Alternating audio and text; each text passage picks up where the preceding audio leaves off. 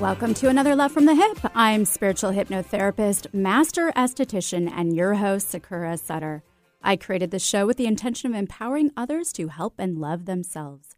Aside from weekly skin tips, you will hear me spotlight extraordinary souls from around the world who are making a difference by helping people in their own way. Together we can all make a difference, and it starts with love, love from the hip. The word home comes from the Old English word hom, which, while it implies a physical dwelling, refers to a village or estate where a good deal of souls are gathered. To most, it is more than just a physical house, but rather a place where we feel that we belong, where we can be ourselves, a place to relax yet get inspired and create. It is a place we can find sanctuary from the chaos in the outside world, where we can exercise control over the things and experiences we want to bring into our lives. Environmental psychologist Susan Clayton says a person's home is part of their self-definition, which is a reason to decorate and modify the immediate surroundings to our taste, displaying our homes as an extension of ourselves. Children are a great example of how we humans build a connection to our homes. Parents of college-aged kids oftentimes will convert their room to a study or downsize and move out of their family home entirely, causing their children to feel deeply hurt because they felt a strong sense of identity in the homes they grew up in. Swiss psychiatrist Carl Jung believed houses to be sacred, giving us humans a fixed point of reference to structure the world around us. He also said that homes are a direct reflection of self, invested with human qualities. Therefore, how we choose to construct the space around us is closely connected to our inner narrative. But what happens if we choose to manipulate our surroundings in order to have the life we want? East Asian culture believes that by arranging buildings, objects, and space in a particular way in one's environment through Feng Shui, one can achieve harmony and balance. Feng Shui, which translates to the way of the wind and water, has its roots in early Taoism. The Chinese have been using its principles to design their homes, temples, and towns for over four thousand years. Some of the earliest references of Feng Shui can be traced back to the Zhou dynasty, when it was used to determine the most ideal locations for burial sites. The goal of Feng Shui is to situate or align with receiving the most and best qi, or cosmic current or life energy. Qi, having the same pattern of wind and water, can improve wealth, health, happiness, relationships, and overall success in life. And the wrong flow of qi can result in the opposite. Like many other mysterious studies, it too has been labeled a pseudoscience, and for many, it is just a popular superstition. twenty-first century mainland China has only one-third of its population believing in Feng Shui, while the rest still con- consider it somewhat taboo. However, in two thousand five, Hong Kong Disneyland shifted their main gate by twelve degrees in their building in their building plan to apply Feng Shui. Several scholars believe Feng Shui was adapted from India's Vastu Shastra, a book of architecture written in Sanskrit in the tenth century A D and practiced by the Vedic civilization. Vastu Shastra, which means the science of space or building, recognizes the vibratory force of nature hidden in one's residence and surroundings to help understand one's sensitivity to the structure and designs down to the topography of the land.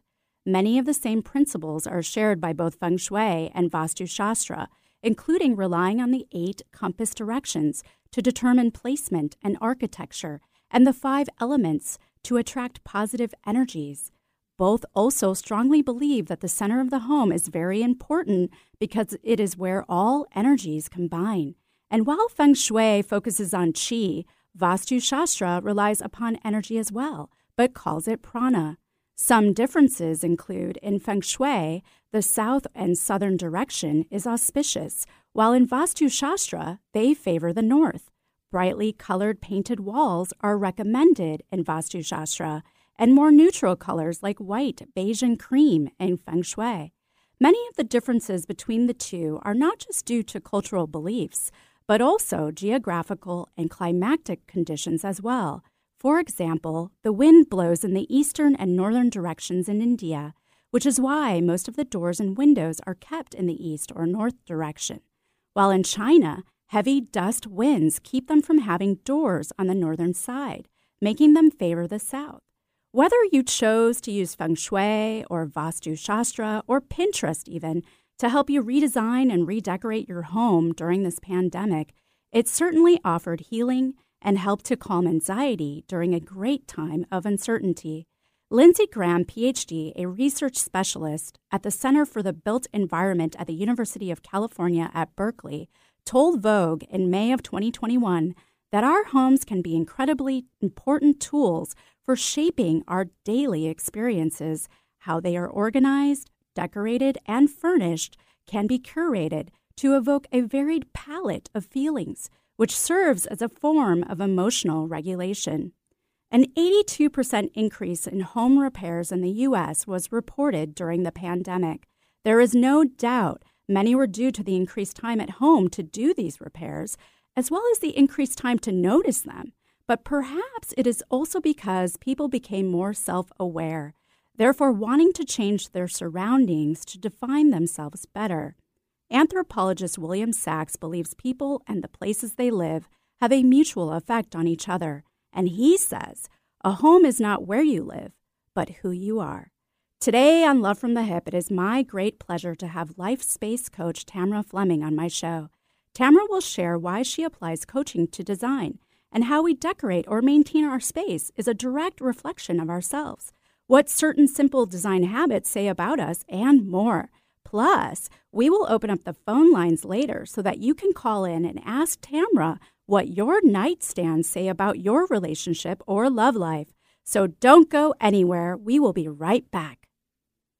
Come and open up your folding chair next to me.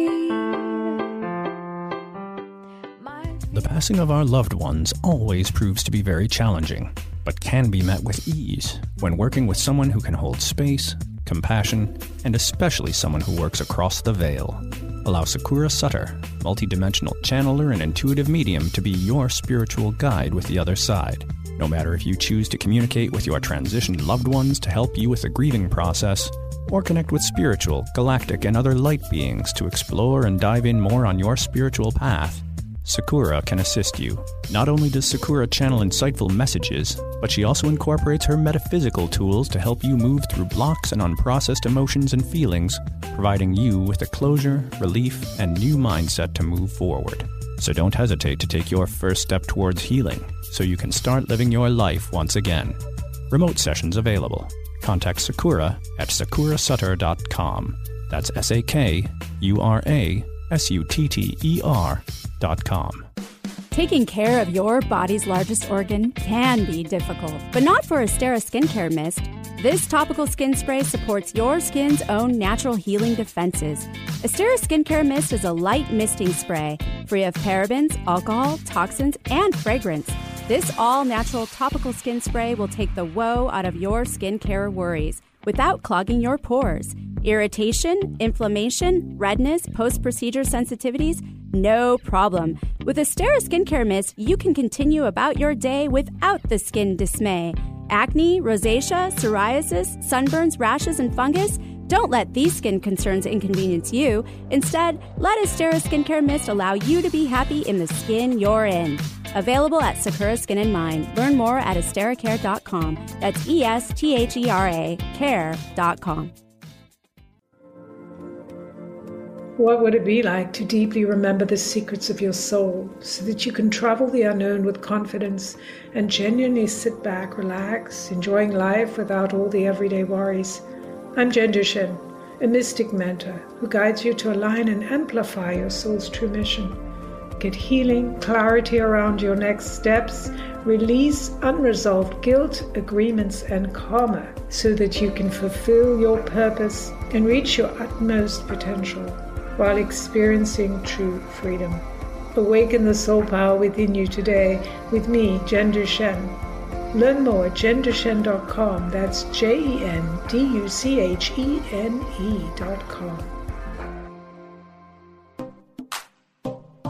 Is your tween starting to experience a change in their skin? Want to get them on an easy at-home routine and have good skin hygiene? Allow Sakura Skin in Mind to help your tween out. This brief, deep cleansing and educational thirty-five minute facial is just enough to get your tween, ages ten to twelve years old, started off in the right direction. Sakura Skin in Mind uses the latest in the clinical skincare industry to care for your tween the right way. Sakura Skin in Mind, treating skin out there with an ounce of treatment and a pound of protection. Call two oh six, seven three zero, seven four two nine or go to sakura skin in mind dot com. Welcome back to Love from the Hip. I'm spiritual hypnotherapist, master esthetician, and your host, Sakura Sutter. And don't forget to follow me on Instagram and Facebook and to subscribe and share my podcast, Love from the Hip. That's H Y P, anywhere you can find podcasts. Today, I have the pleasure of having Life Space coach Tamra Fleming on my show. Hey, Tamra, thanks for being here today. Hey, very excited. Thank you for having me. Absolutely. And where are you joining us from? I am joining you from the beautiful Flathead Lake in Poulson, Montana. Sounds like a great view for the show. Yeah. yeah. So how long have you been a Life Space coach? Oh, gosh. I started this work back in the late ni- nineteen ninety-nine, early two thousands, when I when coaching was new, and I started learning an ener- energy-based style of c- coaching people on their vision for what they want in their life. And because it was energy-based, it also led me to the love of spaces and energy. So we'll talk about that. Yeah. And had you always had an eye for design? Um, yes, I always had a fashion sense. I graduated in, uh, in the earlier days from the Fashion Institute in San Francisco, mm-hmm. but I always had this sense of style and sense of balance, actually. Mm-hmm. Were you always styling your friends too? Were you oh that, yeah. Were you that person? Furniture. yeah. My, what, my best friend would say, I can't do anything in my house without you. Now yeah. You also studied Feng Shui. Is that right? Yes, I did. I studied Feng Shui with a couple of teachers, three different teachers actually in the Seattle area way back during that period of time when it became, when it was starting to become popular. And what did you like about it? And also what did you feel was missing?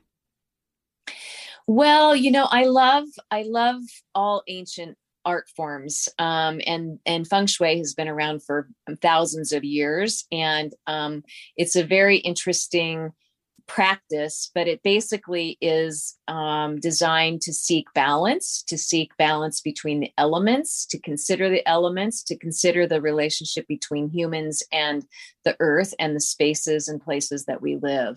So that's what I loved about it. But when I started to learn more about it and I started to practice it in people's homes, I quickly, quickly went from, I adopted the energy parts principles of it, but I then said, you know, there's a lot more going on here than meets the eye in the Western culture. Mm. And so I started looking at spaces through the lens, lens of psychology, which is probably a hip pocket Uh, love of mine.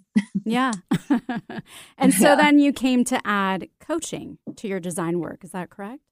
Well, yeah. So when, when you're with people, people are generally looking for more of what they want in life. Right. And mm-hmm. so when I started my coaching practice, I was, it was the energy-based style of visioning that I learned from a woman in Bellingham, actually. And um, as I was learning that style, I, be, I I fine-tuned my energy seeing. And so when I would t- work with people, I would meet them at their houses and I would go inside their houses. And I started to see where their homes were actually either holding them back from what they wanted to create in their future, or, uh, you know, there were things that they were really unconscious about in their home that was holding them back, and then what to do about that. So it became this kind of match between, I'm also really into quant, quantum, quantum physics and the quantumness of it.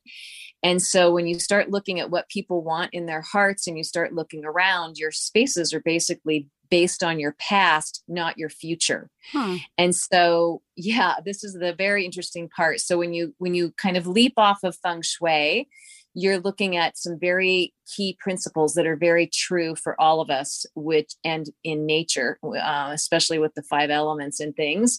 And you're looking at creating balance, and you're looking at creating the right environment for that person at that point in their life as well. So some people, maybe you have someone that's sick, or, or maybe you're, you're newly cohabitating, or you're, you've just gotten divorced, your energy changes. And so if your environment doesn't change, then you're holding yourself back from potentially healing or moving through change or transitioning the way that uh, a better way that you could.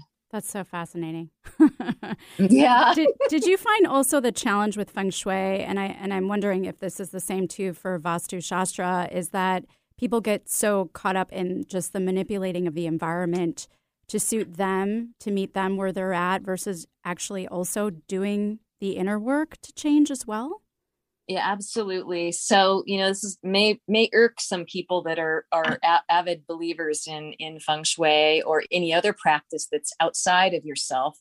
You can use the outside of yourself to change the inside, but if you're not aware of what needs to change on the inside, it makes it a lot harder to change it on the outside. Yeah. Your space is an after effect of what's going on inside of you. It's something that's going on in your psyche. So I have this wheel that I call the Life Space Wheel and uh, alignment. And it basically talks about if your house is all dingy and dirty and, and in disrepair, you're probably depressed. You're probably at the end of a cycle in your life. You're probably not quite ready to change, but you are starting to become agitated or irritated by what surrounds you.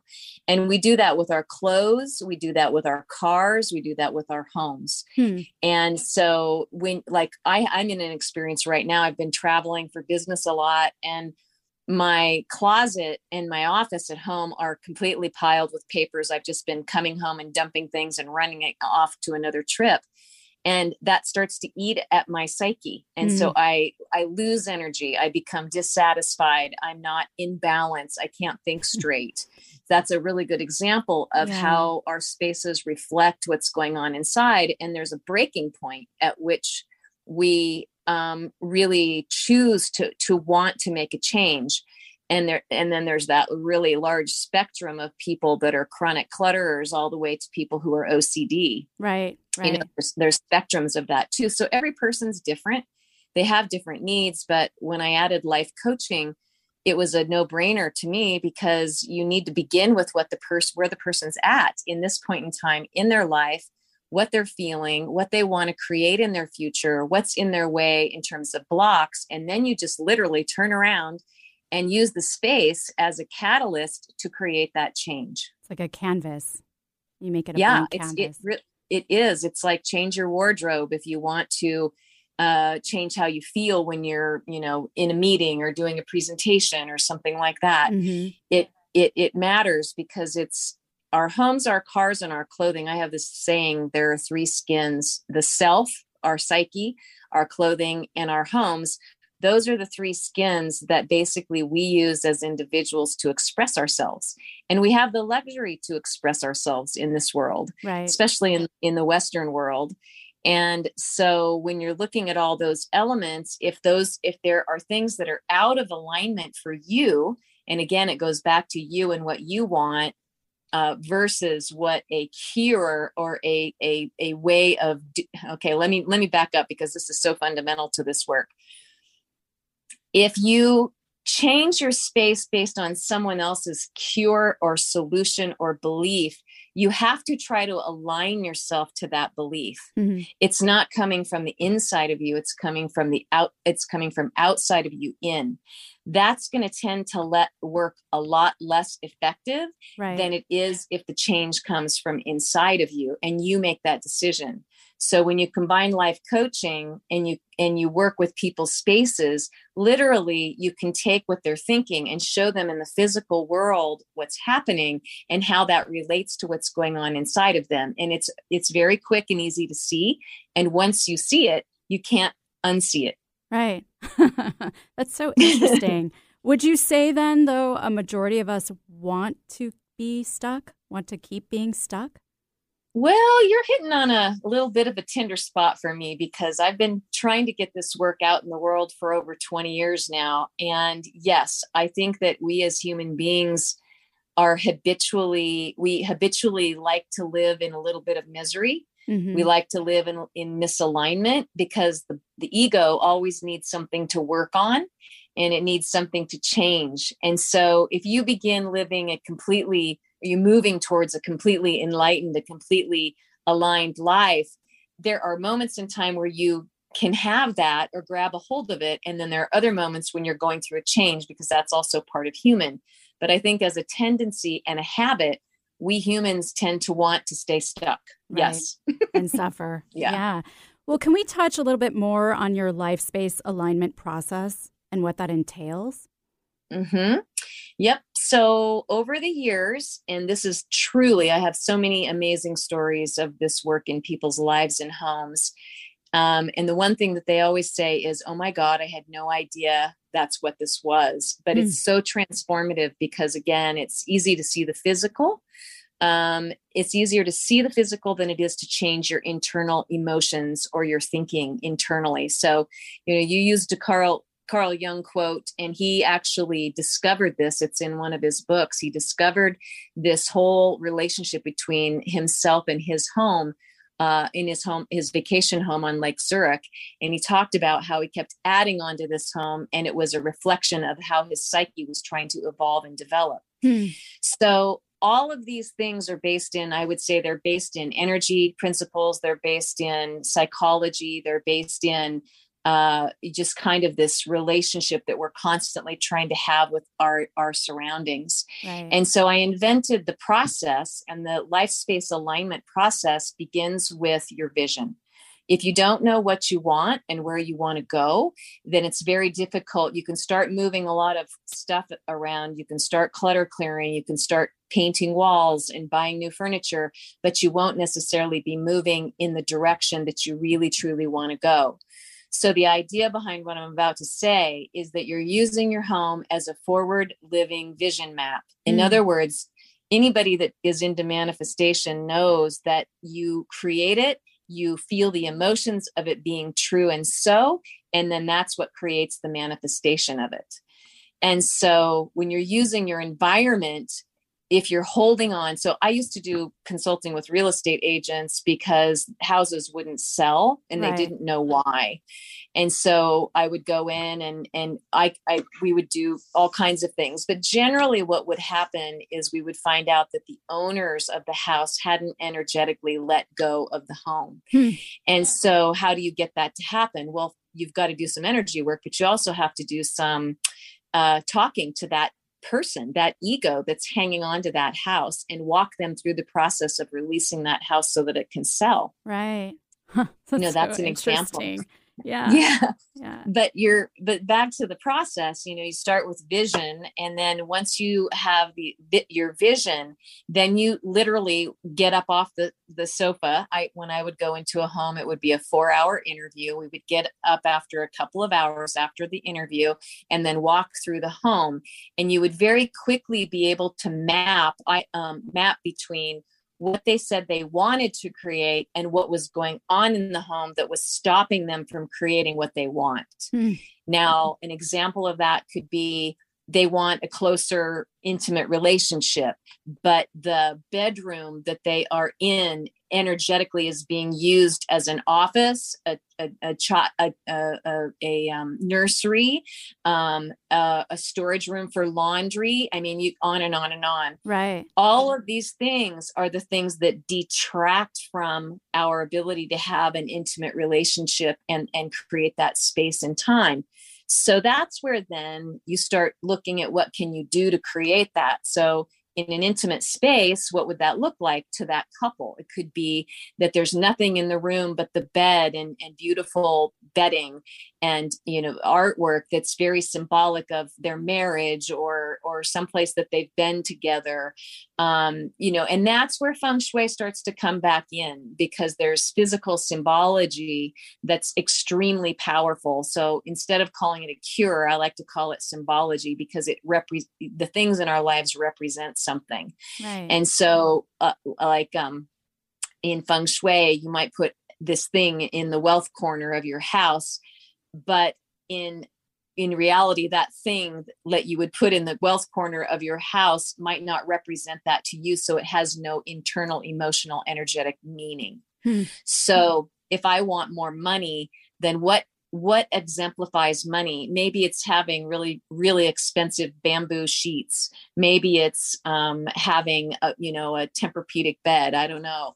Those are the things that you begin to do and choose and opt into to create more of the things that you want in your life, because you're now vibrationally aligning your inner desires with your outer world, and your outer world is becoming a, a manifesting machine, if you will. Now, keep in mind, it's a, it's physical, so it takes time to do that, and it's not perfect, and there's no need to make it perfect. It's just the intent and the process that you're going through that creates that. That's so amazing. I was going to ask, like, how long is this process? Because there's so many things that we can work on, right? Each individual. Yeah, you know, when I would work with individuals, that's one thing, but and, and or when you're working with couples, that's a whole nother thing. But mm-hmm. I will tell you that what I'm talking about is not rocket science. And literally, I can teach you to see it. And once you see it, and you you you never can unsee it again. And whenever I would do appointments, it's usually men are not so indoctrinated to interiors. Women are. We've been trained inside of houses to see and to, to keep things clean and to decorate and to do those things in our culture. Sure. Well, when men see what we're ta- what I'm talking about here, they immediately see it, because they have usually they have pretty high spatial intelligence. And so they can see something. And then the minute they see it, they start looking around for all kinds of other clues. Yeah. And then they start asking questions. And it's, it's like, like Target. Yeah. That. Yeah, it's like, yep, you're right. That is exactly. And then they start interpreting the symbology of the things in the house. So I always used to laugh because women used to hire me, but the men took over the appointments. So. I love that. I love that. Well, I'm going to have to interrupt you here, but we're going to take a quick break. Stay tuned for the weekly skinny up next and more Love from the Hip. Also, don't forget this is a live show, so if you would like to call in and ask Tamra what your nightstands say about your relationship or love life, call one eight eight eight two nine eight K K N W or four two five three seven three five five two seven. On this weekly skinny, with summer upon us and swimsuit season nearly here, I would like to talk about sea bathers' eruption, or S B E, also known as sea lice bites. This skin irritation is due to the trapping of small jellyfish larvae underneath bathing suits in the ocean, because unfortunately, as you get out of the water, they get left behind. And the pressure on the larvae causes them to release inflammatory stinging cells, which cause red, itchy, and irritated bumps or a rash on the skin. These tiny, transparent larvae, usually two to three millimeters long, belong to two marine species that sting: the thimble jellyfish fish and the sea anemone. Sea bather's eruption is usually noticeable anywhere from a few minutes to several hours after you get out of the water. And while you're in the water, you might notice a prickly or stinging sensation. It will typically occur on the parts of your body which are covered by your hair or your bathing suit, which can include places like your groin, butt, stomach, neck, and or back. You can potentially have two hundred stings or more, and if you have been stung before, then chances are you'll likely feel the symptoms faster the second time around. Aside from red, itchy, and irritated bumps or blisters, other symptoms can include headache, chills, fever, nausea, and stomach cramps. In most cases, sea bather's eruption will resolve within one to two weeks. To get rid of S B E, the following is recommended. First off, remove your swimsuit immediately. Jumping in fresh water with your suit on will make the jellyfish start to sting again and worsen the pain. Instead, shower naked and wash your suit with hot water and toss it into the dryer to ensure all the larvae are gone, or simply throw it away. Do not rub your skin, as it will make the rash worse. Take an over-the-counter antihistamine. Apply a topical hydrocortisone cream or even calamine lotion. Use an ice pack. Keep the rash clean and keep an eye out for symptoms of infection while the rash is present. Sea lice is most common from March through August, with their numbers at their highest between April and July. Caused by the shifts in the ocean currents, the highest incidence of sea lice is in Palm Beach and North Broward counties, where the Gulf Stream passes closest to shore. Florida tends to warn swimmers with purple flags. Aside from becoming savvy to the winds and currents to decrease your chances of a sea lice outbreak, it is recommended to also not wear a t-shirt nor a one-piece bathing suit, as the larvae is more likely to get trapped against the skin. Peach fuzz is great, if it's on a peach. Let Sakura Skin and Mind remove unsightly hair with dermaplaning. Although its primary purpose is to remove layers of dead skin, it's just one of the added benefits, leaving your skin baby smooth, safe, effective, fast, and affordable. What a concept! Sakura Skin and Mind wants you to look your very best, and dermaplaning is just one tool in their chest. Find out about dermaplaning at sakura skin and mind dot com. S A K U R A, skin and mind dot com. We bring out the healthy skin and healthy way of thinking you didn't know you had. Welcome back to Love from the Hip. I'm spiritual hypnotherapist, master esthetician, and your host, Sakura Sutter. If you're just tuning in, I'm having a fascinating discussion with Life Space coach Tamra Fleming. And if you are wanting to know what your nightstands might say about your relationship or love life, call in one eight eight eight, two nine eight, K K N W or four two five, three seven three, five five two seven. So, Tamra, can we talk briefly about blending homes? What is at least one thing couples might want to look at when they're coming together? Well, this is a fun topic for me because it's actually how I started this whole journey. I realized that people, when they're moving in together, especially if you're in a relationship, intimate relationship, you you you tend to just get excited about moving in together and you jump into it and you don't do your homework. And then all of a sudden you're living, you're a neat freak and you're living with somebody who doesn't, who who likes to clutter or pile things, right? Right. And so blending styles is not only just for couples, but it's for families with kids. And, and early on, I did, fa- I went into family homes and did the kids' rooms, and all of these, all of these conflicts started showing up. And it's each, each individual's person's preference on how they deal with space. And so when you're blending styles, first of all, I wish I, I, I probably will finish this book at some point, but that's not the one I'm writing now. But the, but the whole idea is when you merge together with someone else, make sure that you look, when you're dating, look at their house and look at how they keep their space, because that is basically, they're not going to really change. Right. And so that's one piece of it, but also just to be really conscious about what some, how, what someone's relationship to space is. Like, for instance, maybe uh, someone likes really modern furniture and you love antiques. Well, how's that going to work? And so a lot of times when people blend their spaces, the, in, in almost all cases, they are not necessarily harmonious with each other. And so you have to have a roadmap for that. Right. So that again comes in life coaching, and I've helped lots of cu- couples explore and discuss. And I will tell you this, this is one of the most interesting things that happens with couples is energetically, if they're not getting what they want and they become unhappy in their life, in their relationship, in their space, they'll start doing things in the space that that are what I call energetic squatting. Huh. And it's, ener- it's energetic things that they do that just say, this is mine, it's territorial, or I'm going to do it this way just because. And it's a way of kind of fighting on the subliminal, you know, right, or the right. physical. Trying to overpower um, each other with furniture. Yeah. Or just like not letting go of a piece of furniture because it's hideously ugly, but, but, but it's, it's not about that. It's about, and I always say this, it's not about the paint. It's not about the furniture. It's about something deeply underlying what's going on. And so as a life coach, I could dig that out yeah. and put it on the table for a decision. Wow. It's just, yeah. So not what, only what's happening. We, not only do we mm-hmm. have to get the love language, but now we should probably have a space survey too, right? Yeah, that's, that's actually right. Yes. All right. Well, we're going to take a caller we have on the line. We've got Rose from Snohomish. Rose, are you there? Yes, I am. Hi. Hi, Rose. So, Tamra, do you want her to just describe her nightstands? Sure. Well, yes. Hi, Rose. What's your What's your question? Hi. Um, oh, I, I was just didn't know if you could tell any. I mean, I wasn't really sure what, um, you know, what would be the best way to find out something. Well, are you are you talking about your nightstand? Yes. Is okay, and is there something going on on your nightstand that you're curious about? Oh, not no, not really. No, I just didn't know if that.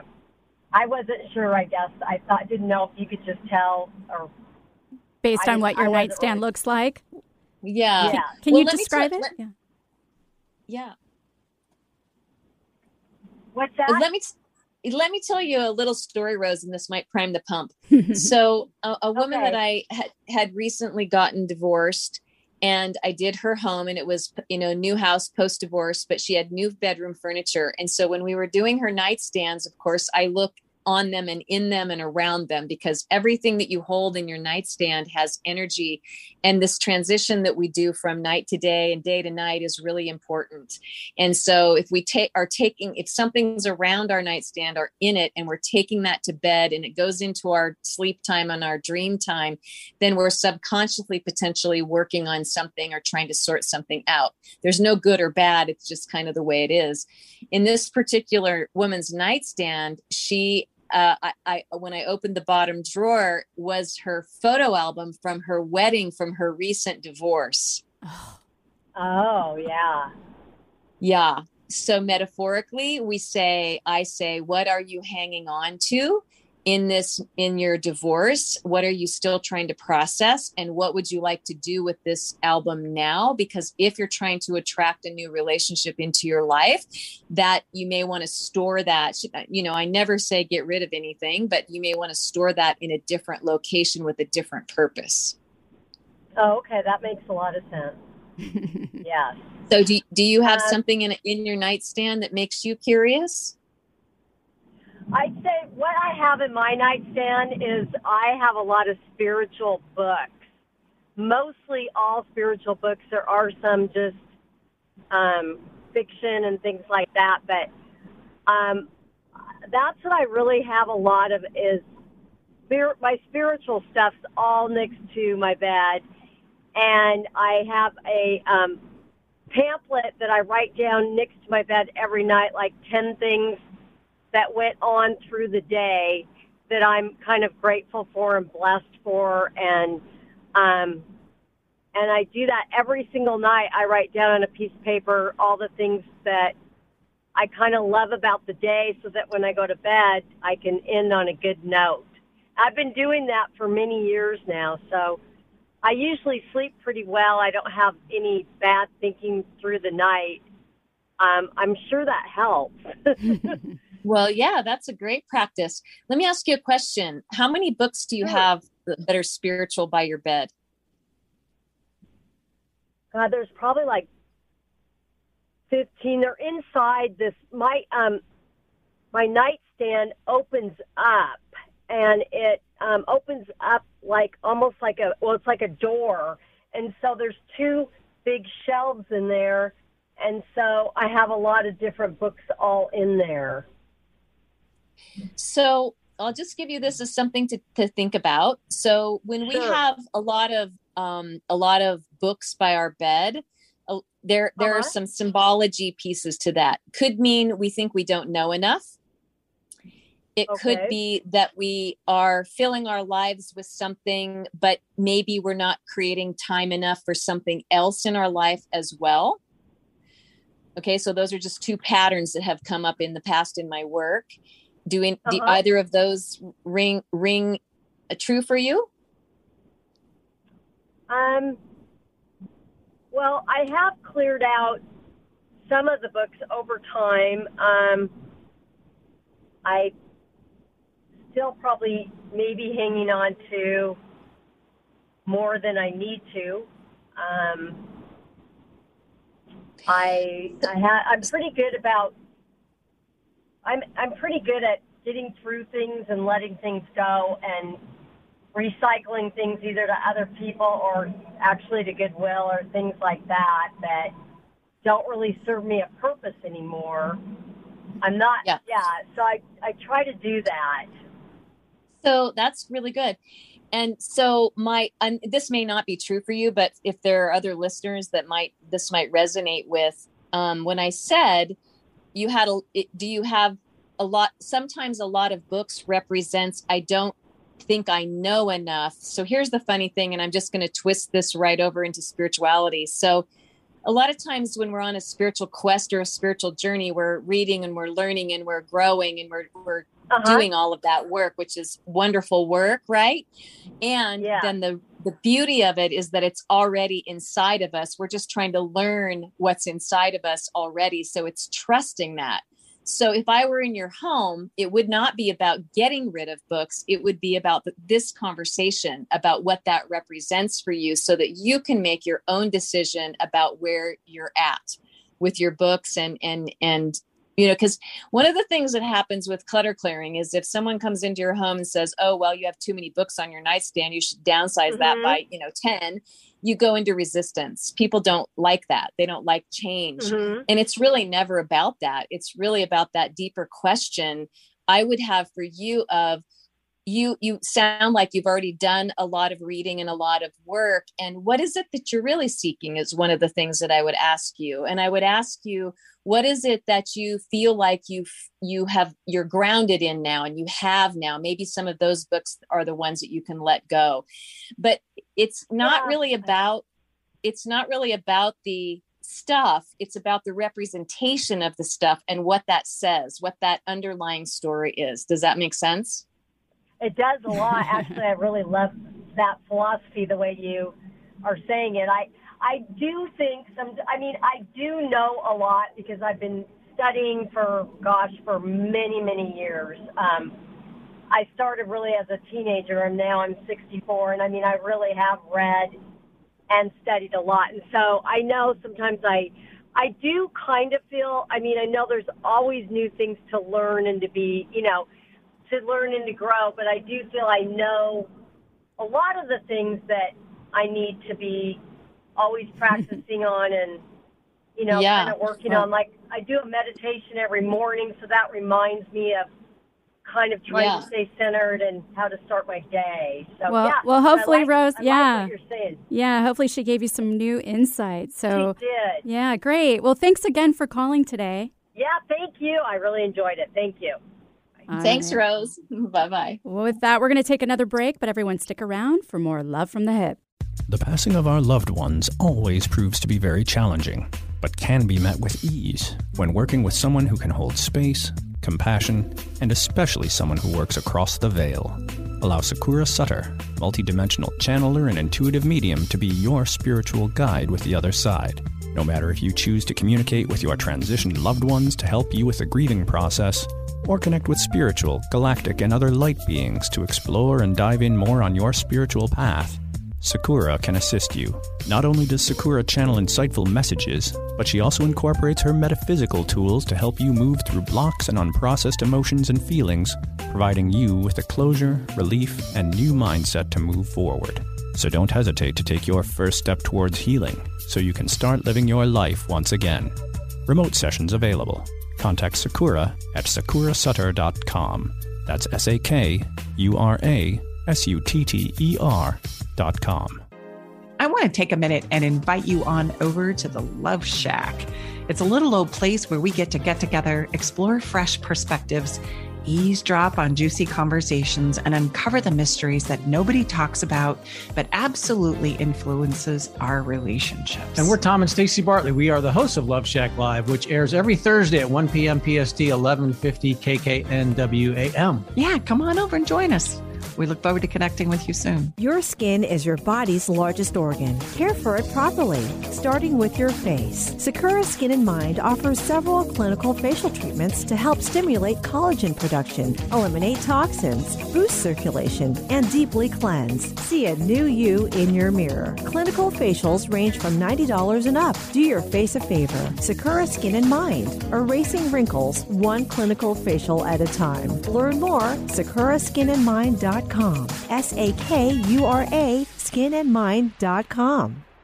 Welcome back to Love from the Hip. I'm spiritual hypnotherapist, master esthetician, and your host, Sakura Sutter. If you are just joining us, life speech coach Tamra Fleming is here with us today. So Tamra, I have to ask you, my client said her boyfriend has zero nightstands. What does that mean?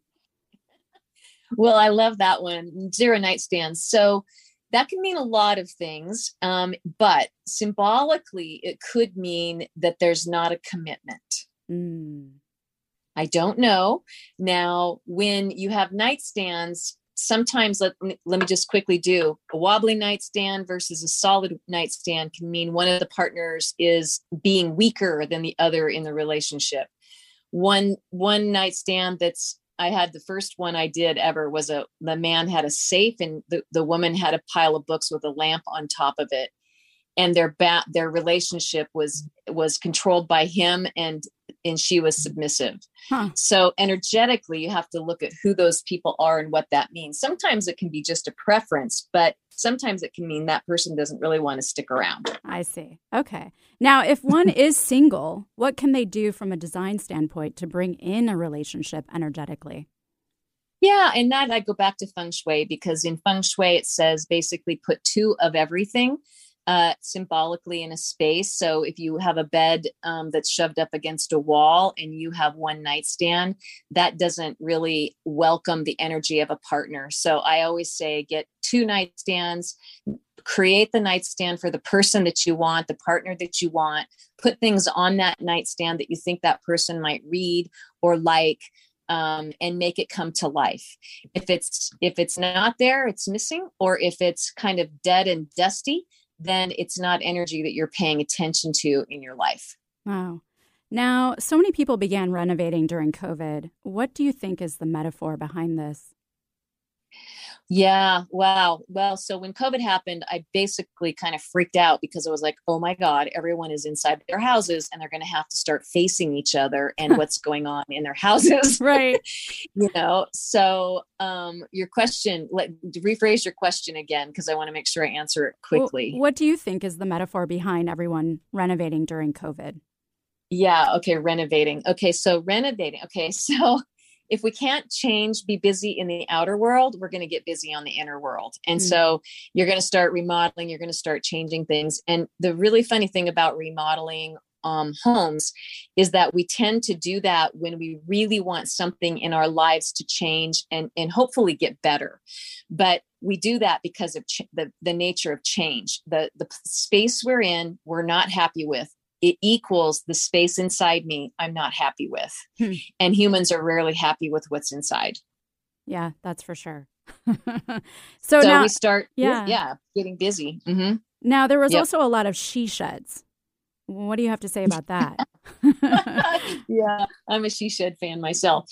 Um, yeah, so now all of a sudden, our the architecture of our homes does not match the purpose of our lives, the, the way we live our lives. So now we have kids at home, we have offices at home, we have kids doing homework at home, and we have no privacy.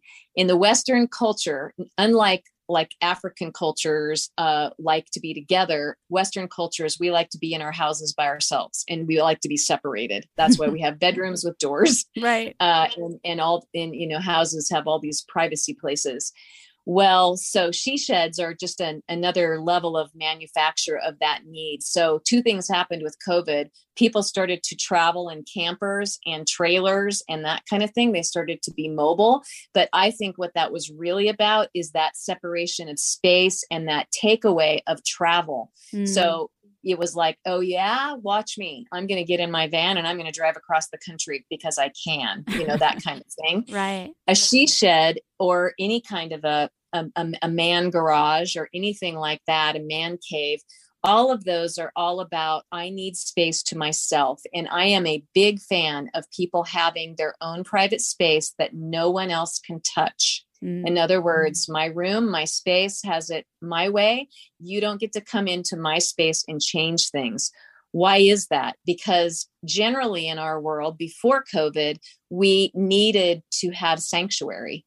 And so we have to give it to ourselves. And the worst offenders of, of giving themselves sanctuary are women. Yeah. Women, men have garages. They they find it. They figure it out, or they go hunting. They go in the outdoors, or they do something. And this isn't. This is. These are very general statements, but it's only because of all the work that I've done with people and seen these patterns over and over and over. Sure. Um, but a she shed is this like, oh my gosh! First of all, it's cute, and I have my own space, and it's private, and I can go there, and I can shut the door, and no one will bother me. Whether I'm doing art, I'm writing, or working, or sleeping, or playing, or painting, mm-hmm. whatever I want to do, that's my my place.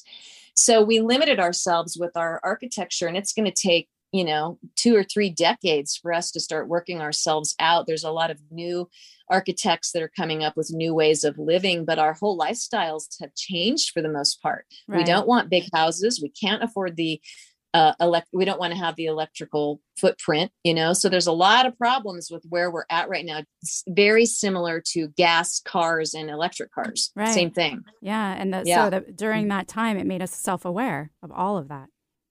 So self-aware and, and trying to move towards something that's a little bit more conscious and a little bit more aligned to our new lifestyles, um, and comfort, because mm-hmm. one of the things that got taken away from us uh, in COVID was that level of comfort. Now, we found that in different ways in the world. We went to a coffee shop, or we went to a movie theater, or we went to, or, uh, you know, traveled to a, a hotel. What we were stuck with in COVID is we had to make it happen inside of our houses on top of each other. Right. Right. Exactly. Not, not an easy trick. Not no, so easy. Not mm-hmm. at all. Yeah. It's a game changer, and it will continue to change architecture. I work with other people who are in the green building industry and people who, who are building and selling homes. And, and it's, you know, I live in Montana, so we've got lots of open space, but I'm telling you that you don't come here to build a mammoth house as as much as you come here to build something that's in relationship to nature where you feel comfortable. Right, exactly. So. Well, thanks for sharing that. Well, how can my listeners learn more about you and also the book that you already have out? Yeah, well, the book I have out Uh, is part of my spiritual journey. It's called Upswing, uh, eighty Mindful Practices to Move Your Life from bl- uh, Blues to Bliss. That's a book I wrote in two thousand seventeen. Um, but I have other books that I'm working on, but one is about this whole philosophy about this life-space relationship and how to look at it differently. I don't, there have been, there have been architects and people that have talked about this, but it's not ever become a movement like Marie Kondo, and it really mm-hmm. deserves to be out in the world. I so agree. Hopefully, hopefully one day my book will hit the shelves and it will help people change their lives. But like you said earlier, you know, human beings, we don't tend to really want to change. And, in, you know, I, I think that we like comfort and we like to have fun and we like to have comfortable lives, but we might not want to dig deeper and do the deeper work. And what I have to say to that is, well, move your sofa or move your desk or move your furniture to have an experience of transformation. Mm-hmm. Let your furniture do the work for you. And that way you can help yourself along on the transformational journey. But if you ignore it, you live in dissatisfaction. Yeah. And so what does that mean? You know, so, and we're constantly doing our spaces. It's a never ending story, a exactly. never ending story. Exactly. Yeah. Well, thanks again for being here today, Tamra. You're welcome. Yeah. And people can read, go on my website at meaning of space dot com. I'm actually on a hiatus right now writing the book. So, awesome. um, but I'm, I'm here. You can get on my mailing list and join the Life Space Village, which is my Um, public group inside of Facebook. Thank you the again, Life Space Village. Thank You're you. welcome. Thanks for having me, Sakura. Sure. And thank you to Eric, my stellar producer, you, the listener, K K N W, K B K W, and Cape Town Zone Radio. Tune in next Wednesday for another episode of Love from the Hip presents Go Beyond the Veil. Stay kind out there, stay true to you, and don't forget, make self-love contagious. Go ahead, I dare ya. Microneedling is a revolutionary treatment that can help reduce the appearance of acne scars, fine lines, pigmentation, wrinkles, even improve the appearance of stretch marks by stimulating collagen and elastin. Sakura Skin and Mind specializes in this procedure that jumpstarts your body's natural healing process. Sakura Skin and Mind believes in not only keeping the skin up to date with the latest trends in the skincare industry, but also keeping the skin beautiful. Fast, pretty, painless, and affordable. Find out more at sakura skin and mind dot com. S A K U R A skin and mind dot com.